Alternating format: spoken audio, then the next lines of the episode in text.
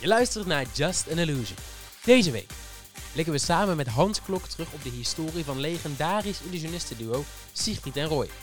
Praat ik met Amerikaanse comedian en goochelaar Harrison Greenbaum over wat de magische wereld nog zou kunnen bijleren van Comedyland. En tot slot praat ik met Charlie Krama over een van Nederlands eerste online goochelkampioenschappen. Dat alles, de uitslag van de giveaway van vorige aflevering en nog veel meer hoor je hier in Just an Illusion.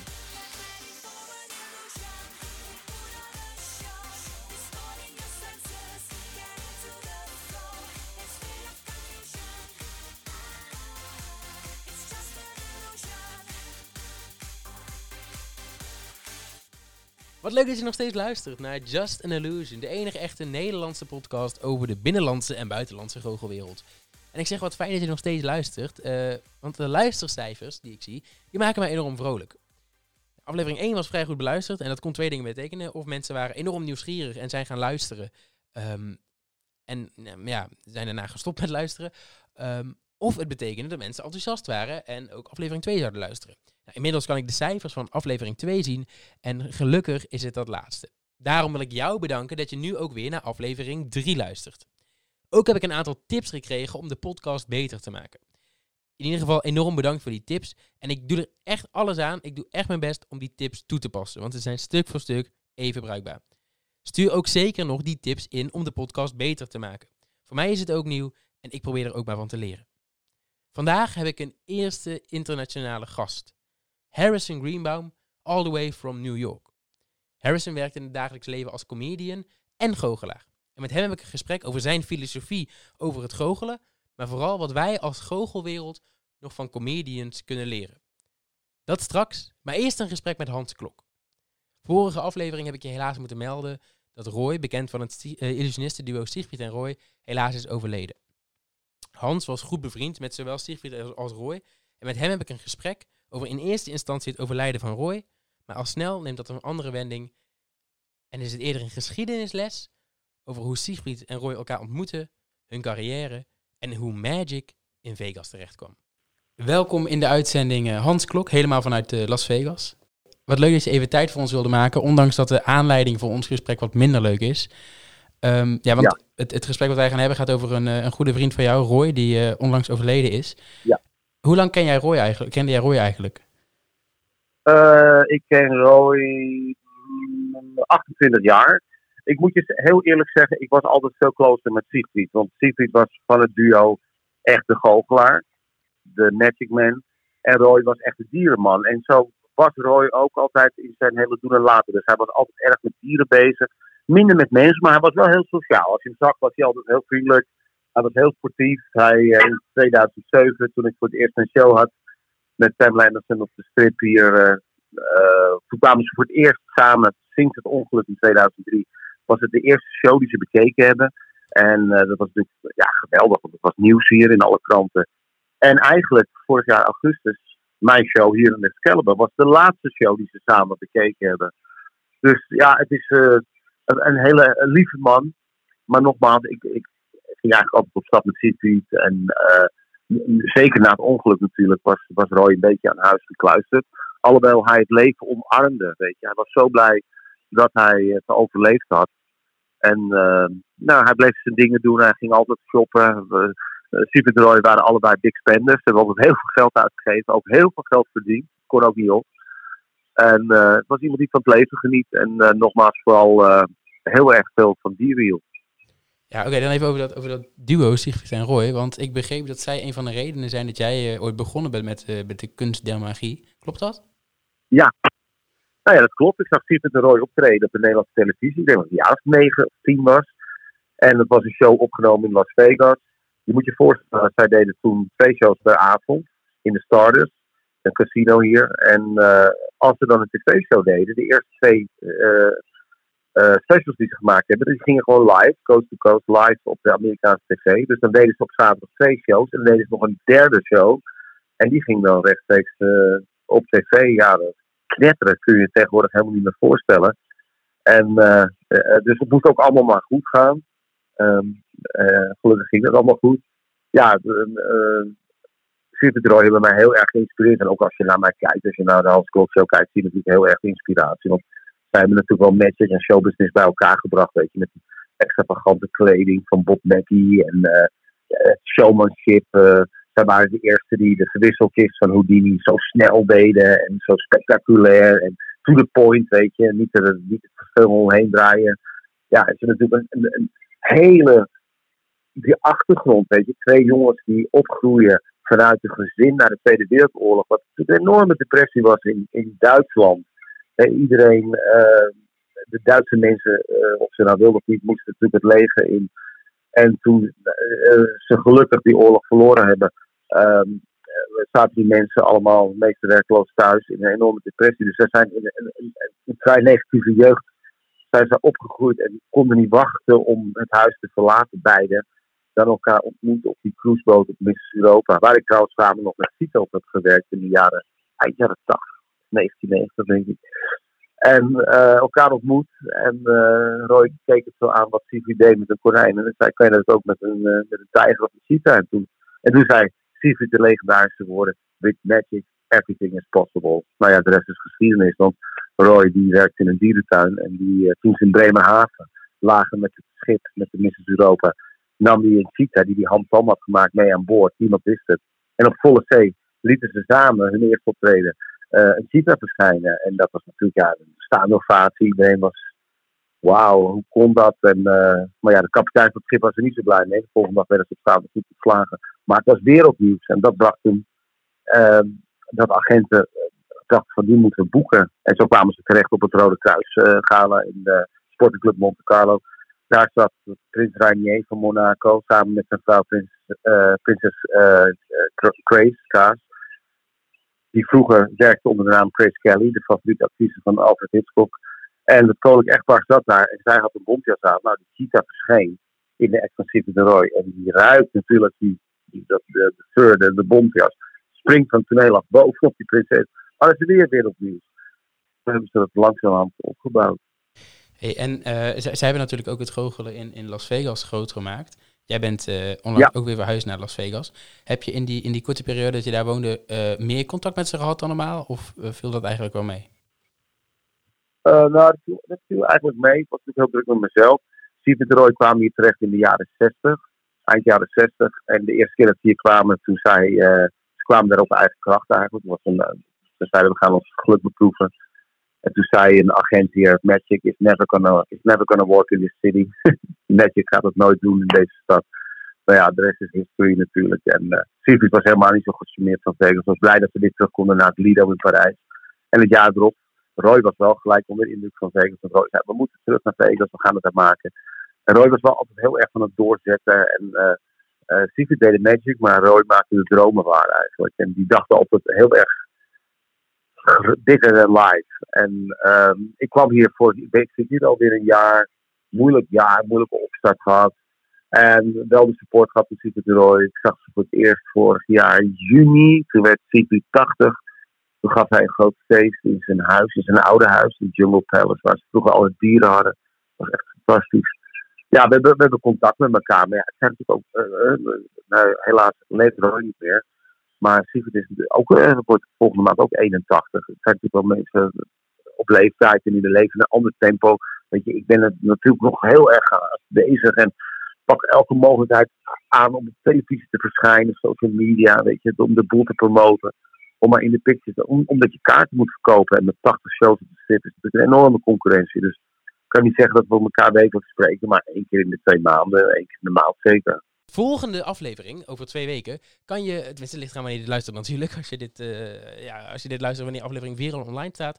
Maar in aflevering 4 kan je luisteren naar het gesprek wat ik had met Hans over uh, ja, Las Vegas in coronatijden. Dan gaan we door. Ik heb er net al een uitgebreide uh, introductie over gegeven. Ik zag hem afgelopen jaar in januari voor het eerst in Londen bij The Session, een, een goochelcongres.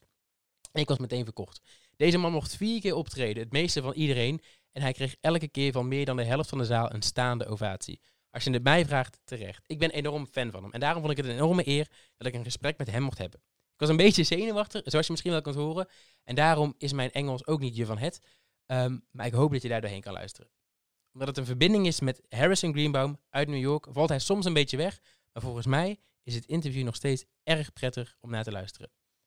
Geniet van de wijsheid van Harrison Greenbaum.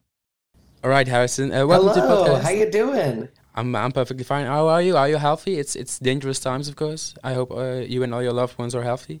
Yeah, everybody's doing okay. Knock on wood. Uh, I'm in uh, Manhattan, which has been weird. Um, it's uh, it's very quiet and very empty when you walk around on the streets if you do it. Um, so yeah, it's a very weird time. But yeah, it's it's uh, it's it's also been just been weird for entertainers in general. I think trying to figure out how to uh, how to pivot and keep uh, providing magic and uh, and entertainment to people. Well, that's the first question actually. You you're uh, you're doing a few a few uh, six live streams a week. Is that the way to to try to reach your audience during this pandemic, or what was the reason to start to, to that you decided starting those live streams? Yeah, it's definitely a way to burn out very quickly. Um, it's been exhausting. um, but no, I, I, I, as soon as the thing, as soon as I realized I wasn't going to be able to get on stage, I try to get on stage 10, 15 times a week. I'm, I'm addicted to getting on stage and working on the act. Um, so as soon as I realized that wasn't going to happen, I was like, well, the, the next best thing is, is to get on live stream and, and to try to do comedy via all these tools that I have in my apartment. And I ordered a bunch of things from the internet. Thankfully, uh, they came in before things got really crazy with delivery. And uh, yeah, every uh, Monday and Wednesday, uh, I'm taking next Monday off, but every Monday and Wednesday, I do Who Books That, which is presented by the International Brotherhood of Magicians. And I interview the top magicians and entertainers from around the world. It's been incredible. Um, the people that have been willing to come on. I, I, Amazing Jonathan has been a hero of mine forever. So getting to talk to him on the show was amazing. Penn Jillette.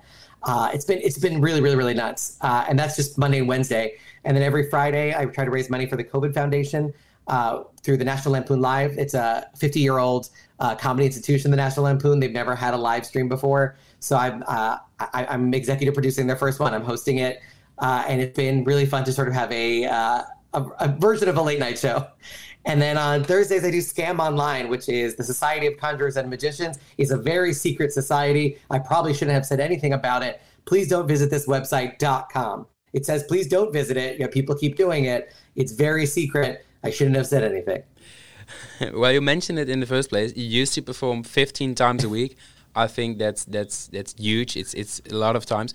Why do you choose to perform that many times? You have, of course, you said you're addicted to performing, but is it also to keep uh, improving your magic or comedy? Because you're a comedian and a magician. I didn't even mention that. You do both, right? Uh, yeah. I mean, uh, I'm a workaholic, and if I work hard enough, uh, I don't have to worry about my feelings. They don't have time to catch up. Uh, but uh, no, it's it's uh, for me, especially with the comedy. I love I love looking at things a little bit scientifically, mathematically, mathematically in terms of one word at a time. Because sometimes uh, saying "an" or "the" might make a giant difference in a joke. Or a, so going on stage that many times lets me. Tr- keep experimenting, changing things a little bit, little by little, until I come up with the the, the funniest version of, of each each premise and joke. Because th the way you got into magic, I, I I wonder, was it first comedy and then magic, or first magic and then comedy? It was first magic and then comedy. I was uh, a kid magician. I went to magic camp when I was a kid. I still am a counselor there. Uh, this would have been my 20th year. Uh, I think we're going virtual with the camp this year, so I think it still counts. but uh, yeah, definitely a magic kid, definitely a virgin until I was 18 as a result. And uh, while I was in college, uh, a little bit after I lost my virginity, I think. Uh, I think it was right around the time. this is getting way too personal. Uh, this is, I, am Jewish, but I, I, guess this is what what it's like when you when you talk to a, a priest in one of those boxes. Confessional. That's what you call it. but I I started hanging out at a comedy club uh, in in Harvard Square called the Comedy Studio. It's an amazing place, and I it was there was a magic show there every Tuesday called the Mystery Lounge. So I was hanging out there, but I was kind of curious what was happening on the other nights. So I started hanging out there. A friend asked me to do a comedy show, and he thought I was going to do magic. And I said, "Hey, do you mind if I try comedy?" And so my first ever real stand up performance was in front of this big crowd uh, of a lot of people that were my friends, and once I started doing that, I, and then also that summer, I interned for Mad Magazine, which was like comedy writing boot camp. Uh, I loved that magazine as a kid. My dad loved it as a kid. he had a box of them in his his parents' house, my grandparents' house, that he used to sneak into the closet and read when I was visiting my grandparents. So all of those things were kind of rolling around that year, and I realized, oh my god, I love making people laugh. That I was using comedy as a vehicle, to sort of experiment with comedy. And I took the training rails off and just did straight stand up for a while, uh, and kept magic and comedy very very separate. And then slowly, uh, I tried to put them back together in a way that honored both. I didn't want to be uh, I wanted to have the rhythm of a stand-up comedian. I wanted to be a, a comedy, a, a, comedian that did magic as opposed to a magician that did comedy. And I wanted it there to be a laugh every 10, 20 seconds like a stand-up comedian. Yes, it, it, it indeed is. Uh, your style is really different for people who don't know you than the the, the, the your basic comedy uh, comedy magician. We know maybe we know it from the from the competitions. Um, what I, I wondered, I always wonder, like um, personally, I'm a close-up guy, but I really love to watch stage illusions. Is it for you the same? Do you what kind of magic do you like to watch? Oh man, well, I started out as a close-up guy. I think you know I was talking to uh, I think I think it was Jeff McBride. Uh, we were do- doing uh, Who Books That, and he made a he made a point that New York magicians tend to do close-up, and the LA the Midwest magicians tend to do big stage illusions because they have storage and trucks.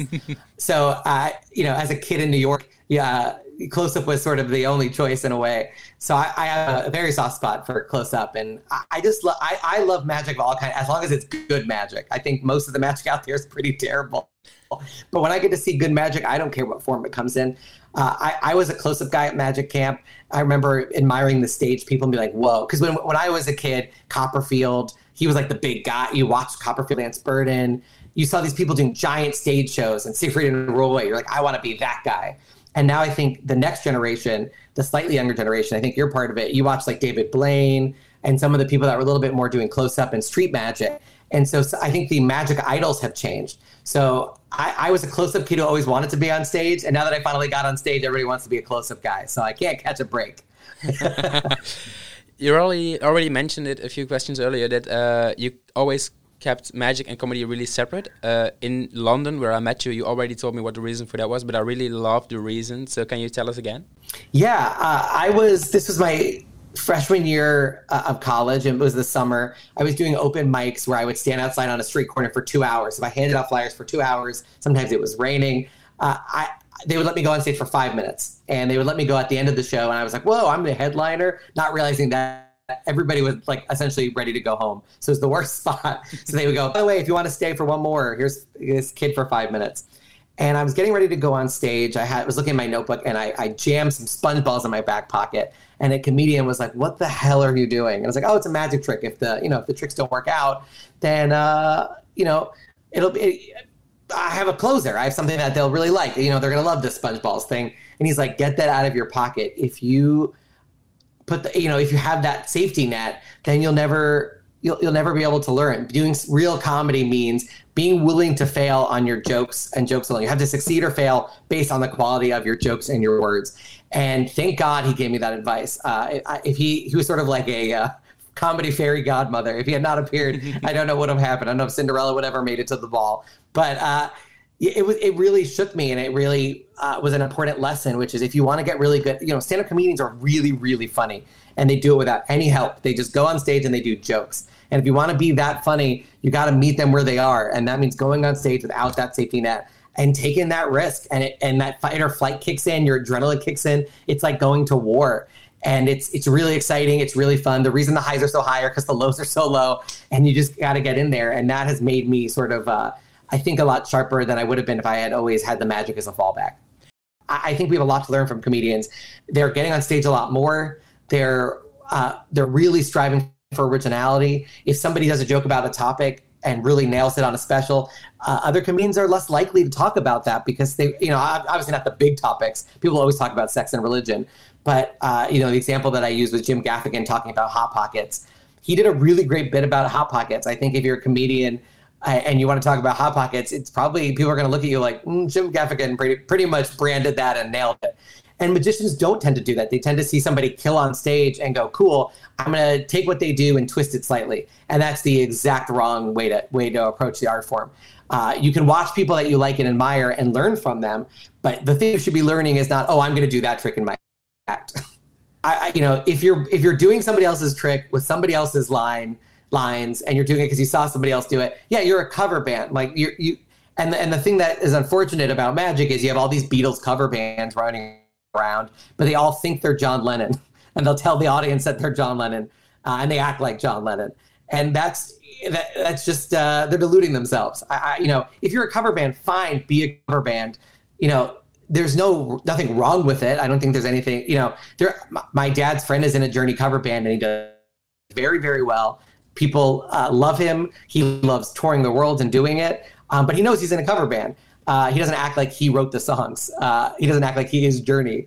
And Magic, we have that. That's a big problem. Uh, we need, you know, there's this weird thing where people make it seem like it's so hard to create original magic. And yeah, it is. But that's what you signed up for. Just because it's hard doesn't mean it's not the right thing to do.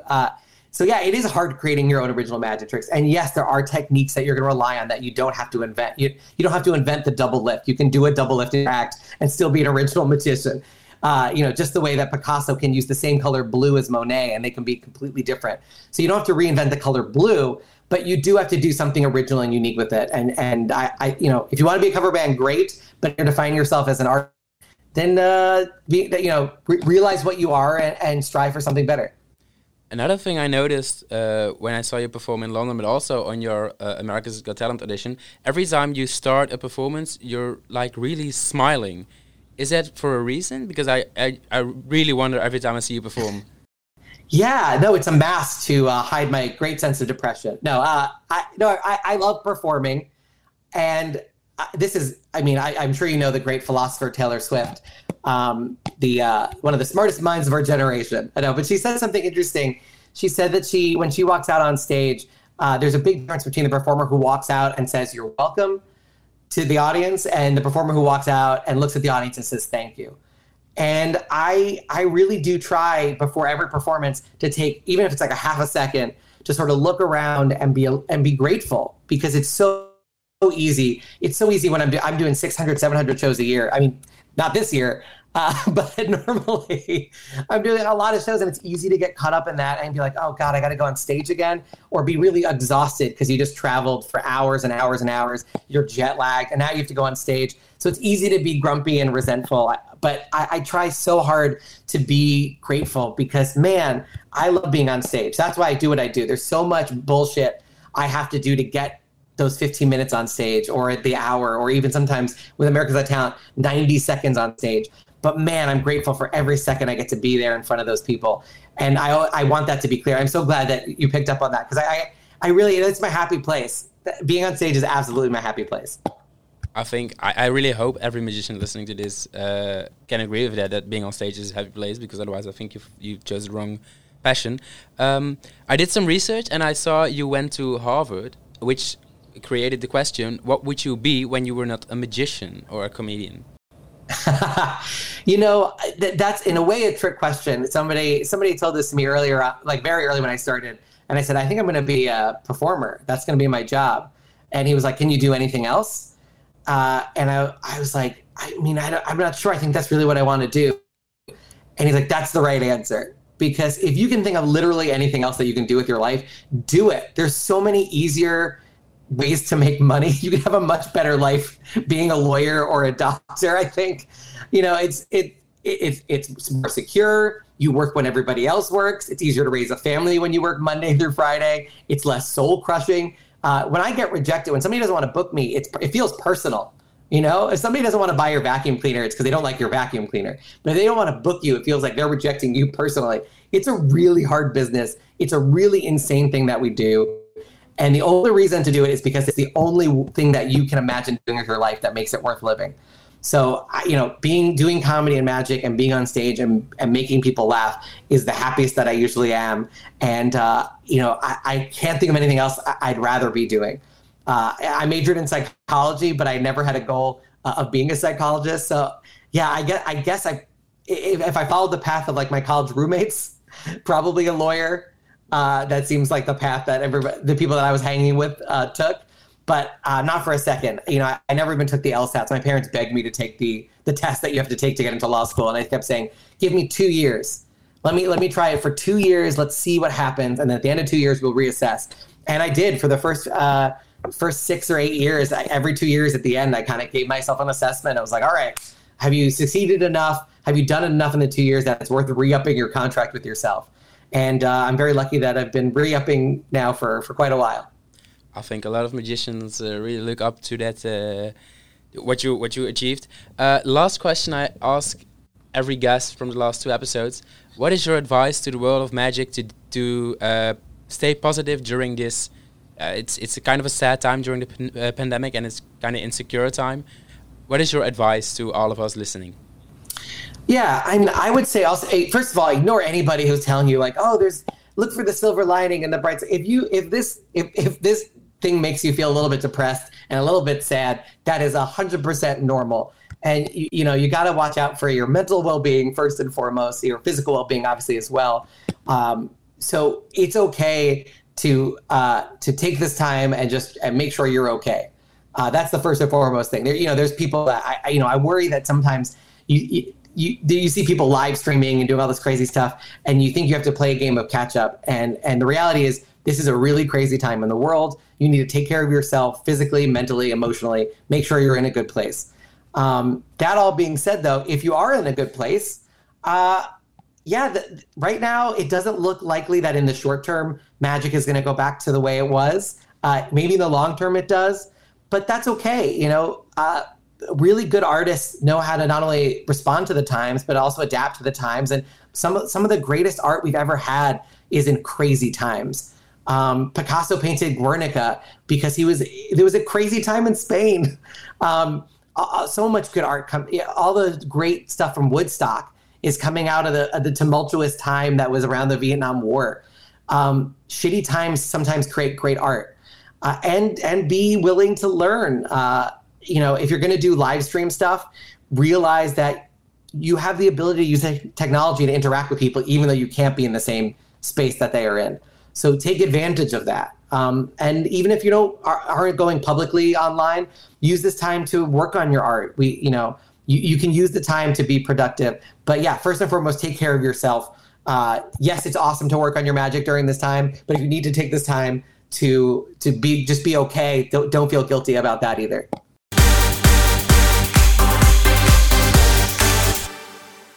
Tot zover mijn gesprek met live uit New York, Harrison Greenbaum. Laten we snel doorgaan naar een Nederlands, uh, Nederlands onderwerp. Namelijk afgelopen week uh, vond het NBG Online Clubkampioenschap plaats. En online, dat was nieuw. De clubkampioenschappen die komen wel vaker terug. Charlie gaat je er zo meteen alles over vertellen. Um, maar dat was iets nieuws. En dat is voor mij de reden waarom ik, uh, waarom ik er een gesprek met Charlie over wilde hebben. Omdat het toch wel een, een, een vrij opvallende beslissing is binnen goochelwereld. Een, een, een, een kampioenschap wat normaal altijd fysiek is, wordt nu ineens online. Ik ben heel benieuwd naar de reden van die keuzes en wat nou voor, voor organisatie en deelnemers zo significant anders is dan aan een fysiek kampioenschap. Ja, en aan de telefoon uh, de winnaar van de eerste editie van de NBG Online Clubkampioenschappen, Charlie Krama. Ja, daar ben ik. ja, Charlie, jij hebt, een, uh, jij hebt een hele toffe act gemaakt. Mocht je hem niet zien, uh, hij is op jouw Facebookpagina te zien, denk ik, hè? Dat klopt. Ja, hij, uh, ja, de hele wedstrijd is nog steeds te zien op de Facebook-site van de Enemy Magic. Ja. En ik heb zelf mijn eigen filmpje ook op mijn eigen site gezet. Ja, op mijn Facebook-site. Klopt. Hey, en dat, dat, want het was natuurlijk een, voor de mensen die het weten, het was, een, het was eigenlijk een, een kampioenschap. Dus iedereen deed zijn eigen act, maar die was van tevoren opgenomen, toch? Klopt, ja. Dus uh, er waren elf deelnemers. Uh, allemaal van onze club, van de Noord-Hollandse Bond van Goochelaars. En uh, ja, we vonden het gewoon heel leuk om een, een wedstrijd onderling te houden. ja, het lastige is natuurlijk dat je met een verschillende soorten goochelaar zit. Dus de ene is echt een toneelgoochelaar. De ander is echt een close-up goochelaar. dus ja, iedereen mocht zelf een soort video insturen zoals hij dat wilde. dus ja, de regels waren vrij los. Uh, dus het was ook voor onze verrassing van ja, hoe gaat de jury ernaar kijken? Ja, want de jury die bestond uh, niet uit de minste. Hans Klok, Rob Molien en uh, president van de Nederlandse Magische Unie, René Laurent. Um, hoe was dat voor jou om zo'n filmpje te maken? Was, want ik, ik, neem aan, jij bent natuurlijk normaal gewoon, gewoon in, het, hè, in, in het fysieke leven Rogelaar, niet per se in de digitale wereld. Hoe was dat voor jou? Klopt. Klopt. nou ja, kijk, een, een, een film maken, een, een goochelfilmpje is totaal anders dan goochelen voor publiek. Eh, nou ja, het, grappige is eigenlijk, het werkt eigenlijk hetzelfde als dat je een show opbouwt. Dus eh, ja, je wil meteen de aandacht trekken, heb ik dan het gevoel. Eh, je wil dat ze blijven hangen, dat het leuk blijft. En ja, ik, ja, wat ik heel belangrijk vind in een show is dat er een climax zit. Dus dat je ergens naartoe werkt. Ehm, ja, en met een wedstrijd, de eerste dacht ik ook van, ja, wat ga ik doen? Het was heel lastig om na te denken van wat voor trucs ga ik doen. En ik dacht eerst van ik ga iets met kaarten doen of met, met munten en dergelijke. Maar ik dacht ik wil toch iets anders doen. Uh, ja, en ja, op dat moment was het enige waar ik uh, terecht kon de, de, supermarkt. Dus heb ik het met spullen van de supermarkt gedaan.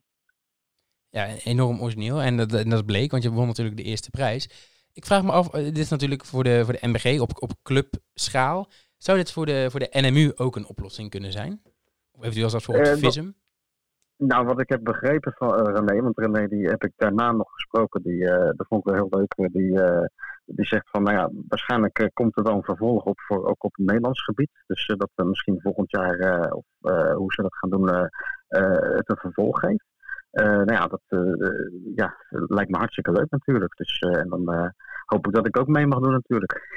ja, dat snap ik met zo'n mooie act. Hey, en dat, dat uh, want wat je zegt net, uh, volgend jaar, voor hetzelfde geld mogen we volgend jaar weer gewone congressen organiseren. Maar dat, dat digitale magic is natuurlijk wat ook voor de coronacrisis al best wel in opkomst. Zoals bijvoorbeeld mensen als Dynamo en een Julius Dean op Facebook. Zou dat niet, ja. Wordt het niet eens tijd dat, dat, dat Nederlandse kampioenschappen hun eigen uh, categorie digital magic krijgen? Ja, dat zou super zijn natuurlijk. Dus uh, nou ja, kijk, er zijn zeker een aantal uh, goochelaars online uh, bezig. Justin Flom heeft ook hele mooie dingen, die ik zelf heel erg volg en misschien ook ja, zeker als inspiratie heb gebruikt. dat zijn Xavier Mortimer, dat is een goochelaar die in Las Vegas een mooie show heeft. Komt uit Frankrijk officieel vandaan. En een ander is Margot Starman, dat is uit Italië. Is dat. Die hebben hele leuke filmpjes die ze online zetten. En uh, nou ja, dat vind ik echt het goochelen online, zeg maar. Uh, dus je, ja, je hebt met andere regels te maken. Uh, ja, je hebt ook goochelaars die echt CGI gebruiken en dergelijke. Maar ja, daar wil ik zo ver mogelijk van afblijven, zeg maar. Ja, want, want ben ik wel benieuwd naar, naar jouw mening. Want uh, kijk, het kan natuurlijk zijn als er een uh, clubkampioenschap is met de digitale wereld. Voor hetzelfde geld doet er iemand mee die enorm veel verstand heeft van, van video bewerken. Um, mm -hmm. Was dat, was dat toegestaan tijdens de clubkampioenschappen? Nee, nee, nee. Het was gewoon echt puur uh, zoals het. Uh, ja, dat, dat, laat zo zeggen, dat is bij mijn act ook hetzelfde. Stel dat iemand tegenover me zit. En eigenlijk is het voor mij eigenlijk een soort van parlor act, eigenlijk bijna. Want uh, eigenlijk had ik deze act ook gewoon in een zaaltje kunnen doen waar de mensen voor mij zitten. Dus laat zo zeggen, het is geen close-up act. Want als je naast me staat, dan zie je wel hoe bepaalde dingen werken. Maar ja, dat is met parlor het handige, dat is een theatervorm. Dus oftewel links en rechts kunnen mensen niet zitten. Uh, ja, dus het is net als een toneel, zeg maar. Ja. En uh, komt er een vervolg, ben ik benieuwd naar, na de, in de tweede clubkampioenschap uh, Digital Magic van de MBG? Uh, nou ja, de reacties waren heel positief. ja, dat, dat, dat durf ik nog niet te zeggen. Ik bedoel, op dit moment ja, sloeg het wel aan. We hadden ja, best wel veel mensen die hebben meegedaan. dus dat was wel hartstikke leuk natuurlijk. Dus ik hoop dat ze zeggen van volgend jaar weer. Zeker. Nou, helemaal top. Ik, ik, uh, ik ben weer helemaal bijgepraat over de, over de online kampioenschappen. En ik kijk uit naar de volgende editie. Ja, dankjewel. Tot zover Charlie Krama over uh, de online goochelcompetitie van de Noord-Hollandse Bond van Goochelaars. Vorige week heb ik een giveaway gedaan. Uh, daarbij kon je iets winnen, namelijk twee dvd's van Peter Ergink, Nederlandse Peter Ergink. Een van die dvd's is zelfs gesigneerd en die kon jij winnen door een prijsvraag goed te beantwoorden. De, het antwoord op die prijsvraag, namelijk uh, de, de vraag was: wat is voor iedereen in Queensland, Australië verboden, behalve voor goochelaars? Het antwoord daarop is het hebben van een konijn als huisdier. Oftewel, als jij kan bewijzen dat jij een konijn als huisdier hebt, omwille van de reden dat jij goochelaar bent, mag je dat konijn houden. Anders wordt het konijn in beslag genomen. Degene die als eerste dat goede antwoord gaf, dat was Oscar. Oscar, van harte gefeliciteerd. De dvd's komen jouw kant op. Ik zal je een berichtje sturen. Um, heb je nou niet gewonnen? Niet getreurd. Volgende aflevering doe ik weer een giveaway. Ik hoop dat je dan weer luistert. Ik vond het enorm fijn deze aflevering weer voor jou te maken. En ik hoop dat jij het fijn vond om naar te luisteren. Mocht je je waardering voor de podcast willen uiten, dat kan via Apple Podcast. Je kan deze podcast een aantal sterren geven als recensie en een opmerking toevoegen. Zo kunnen steeds meer Nederlandse goochelvrienden deze podcast vinden en ervan genieten. Ik hoop dat jij ervan hebt genoten. En ik hoor je graag in de volgende aflevering.